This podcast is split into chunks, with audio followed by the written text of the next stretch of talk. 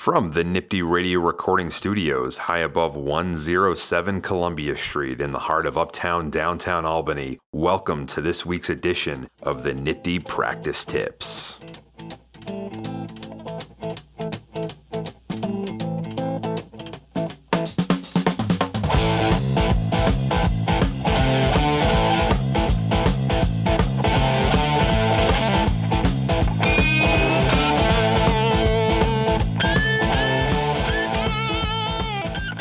Hello, everyone, and welcome to the latest edition of the Nifty Practice Tips. We're coming to you from the heart of Nifty, and we're bringing you two issues today motions to renew and motions to re argue. What are they, and where can you find the law that applies to them?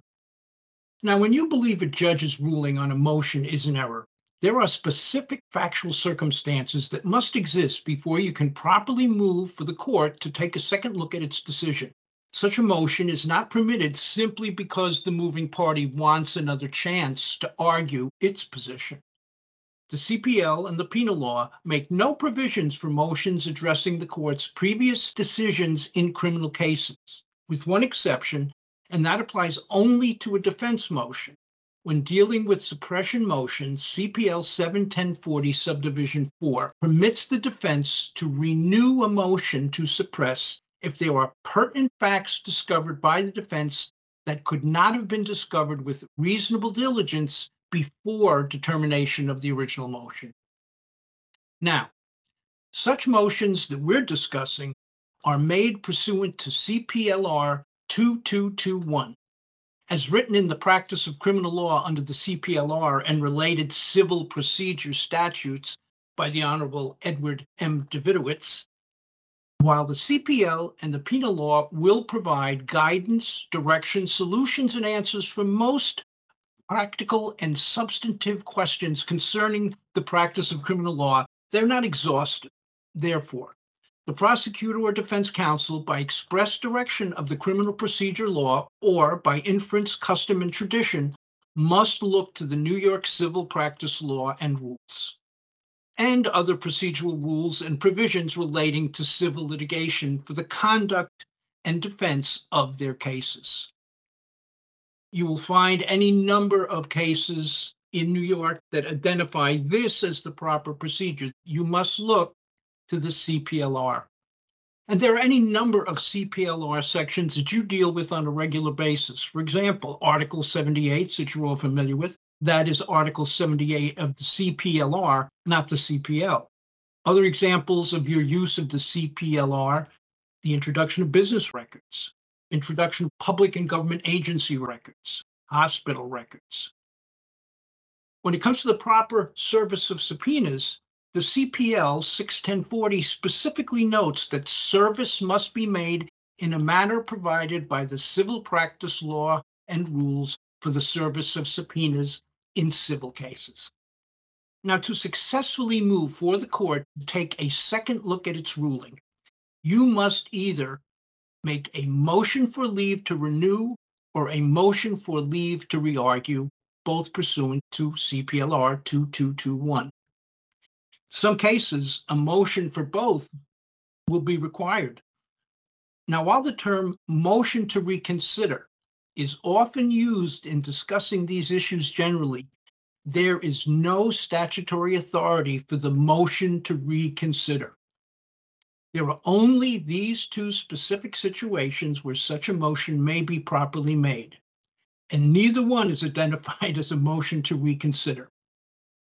Both motions require specific factual circumstances to exist before the court will give the moving party a second bite of the apple. In other words, you do not get a second chance to make a better argument than you did the first time to change the judge's mind. In the case of People v. Bowser, a Supreme Court Brooklyn case, Judge Vincent Del Giudice gives us an example of the confusion that exists when lawyers are attempting to properly identify what kind of motion they are making in the context of renewal. Although the defendant's moving papers do not specifically state he is moving to renew and re argue the court's March 29, 2022 decision and order concerning the grand jury presentation underlying the instant indictment. The purpose of said motion is nothing less as the defendant requests reinspection of the grand jury presentation and reconsideration of this court's decision and order. As such, this court is constrained to treat the defendant's motion as if it were made pursuant to the civil practice law rules CPLR 2221. And in that particular case, the court entertained the defense motion because the defense had made a general motion related to the sufficiency of the grand jury minutes. And then once they received them from the people, they then made a second motion with more detail based on the fact that they had only received this new information after the people had turned over the minutes. Let's explain the difference between the two. A motion for leave to renew found in CPLR 2221E based upon a finding of new facts that were not offered in the prior motion that, if considered, would change the previous determination. However, the moving party must present reasonable justification for the failure to present such facts on the prior motion. Such a motion seeks to convince the judge that the decision was in error and should be changed due to the court now having access to these previously unavailable facts. Now, failure to convince the court why this new material was not used initially has led, in many court decisions, the proper denial of such a motion to renew. In the case of People v. Cynthia Long, a First Department decision from 2006, the court properly denied the defense motion to renew because the defense failed to demonstrate why the facts it was presenting in its motion were not argued in the original motion. The trial court also properly exercised its discretion when it declined to entertain a further renewal motion during trial. Now, a motion for leave to re-argue found in CPLR 2221D is not and cannot be based upon new facts. That's the key. When you are making a motion for leave to re-argue, you are not presenting any new facts you're not permitted. Instead, it is based upon the principle that the court, in reaching its decision, overlooked or misapprehended the relevant facts or misapplied any controlling principle of law. Its purpose is not to serve as a vehicle to permit the unsuccessful party to argue again the same questions the court previously decided and chose not to rule for that party. Moving party cannot be introducing new facts. Now, as noted in the practice commentaries for 2221, a motion to re-argue is based on no new proof just seeks to convince the judge that the decision was an error and should be changed. The motion to re-argue must be made within 30 days after service of a copy of the order determining the prior motion and written notice of its entry as required by CPLR 2221 D3. This time frame was added in 1999. The practice commentary noted that the amendment was simply a codification of the existing case law by adapting the time frame to re-argue with the time for taking an appeal, 30 days. Both periods running from the time of the service of the objectionable order with written notice of entry. So it's not from the date of the decision. And that's an important thing for you to remember. Keep in mind the 30 day clock does not start to run with the filing of the court's decision. The defense is required to serve decision upon the people. And your safest practice, if you're going to make such an appeal or make such an argument, is to act within 30 days of the time of the decision. However, the case law is clear on this issue. The Court of Appeals in People v. Washington wrote, this appeal presents a question left open in People v. Singleton whether service by the prevailing party is necessary under 46010 in order to commence the time period for the other party to take an appeal. We conclude that it is. Pretty straightforward. There are also situations where the time has technically run out, but the motion court has properly entertained such a motion. And you know that is going to happen. A court, despite the language of the statute, may feel in the interest of justice, it's important that it entertain whether it's yours or the defense. In the case of People v. Albert Rodriguez from the First Department in 2005, the court wrote, the motion court properly exercised its discretion in entertaining the people's technically untimely motion to re-argue the dismissal of the count of criminal possession of a weapon in the second degree, citing CPLR 2221D, especially as the people's delay was caused by ongoing plea negotiations with the defense. So clearly, there is some room for reasonableness on the part of the court to entertain motions, both by you and the defense, that are technically beyond the time now, there is no time frame for a motion to renew, and the reason for this is the fact that such a motion is based on new material that wasn't available when the motions were originally made, and material may become available as late as even during the trial. There is no way to know when such material will come into the possession of the party. Motions to renew and re-argue are required to be made in the same court that issued the original decision. There are situations, however, where the ruling judge is no longer sitting in the same court. In some situations, it is proper for the judge who has taken the place of the judge who is no longer there to entertain these uh, motions.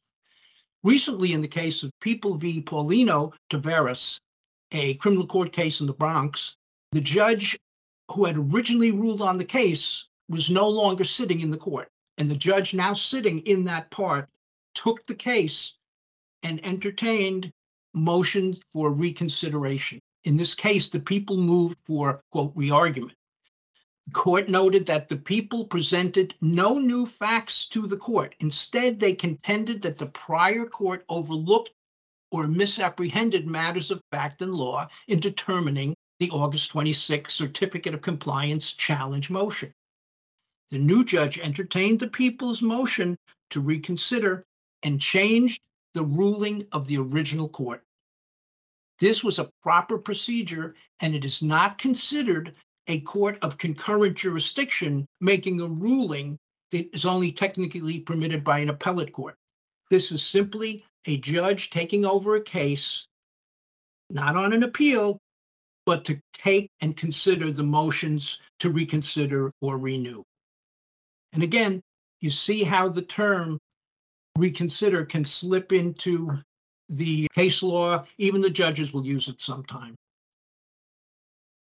Now, there are times when an affirmation in opposition to a defense motion to suppress seems like a sure winner because the defense has failed to include sufficient sworn allegations of fact or failed to meet some other obvious motion practice requirement.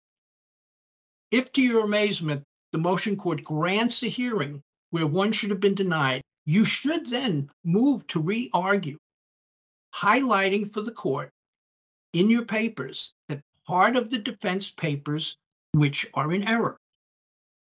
Most motion courts will revisit his or her decision when the error is obvious and there is no real basis in fact or law for the court to have granted such a hearing.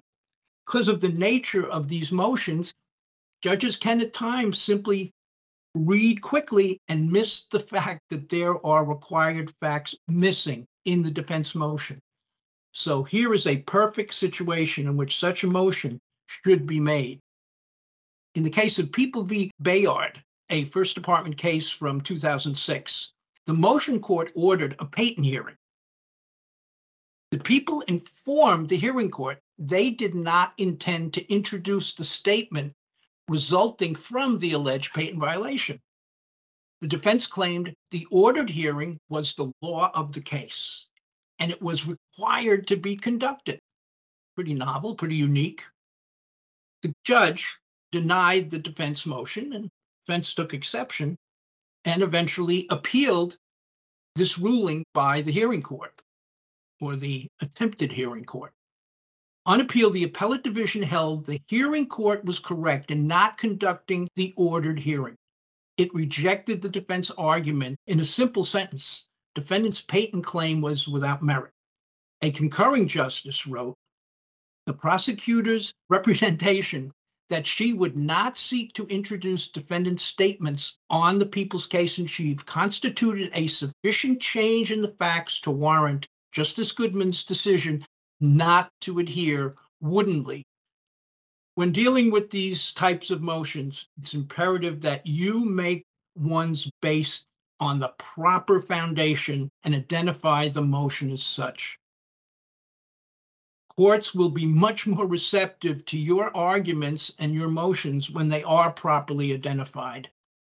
And your arguments are based on the requirements of a motion to renew or a motion to re-argue. If you have any additional material you wish to bring up about this subject, please let me know. We'll be sure to share it with everybody.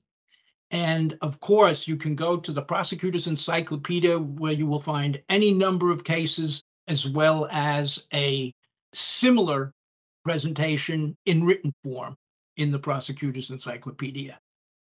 We want to thank our crack producer and man about town, Jonathan Marconi Crispino, for his great work as always. Thanks to all of you. Be well and stay ready, my friends.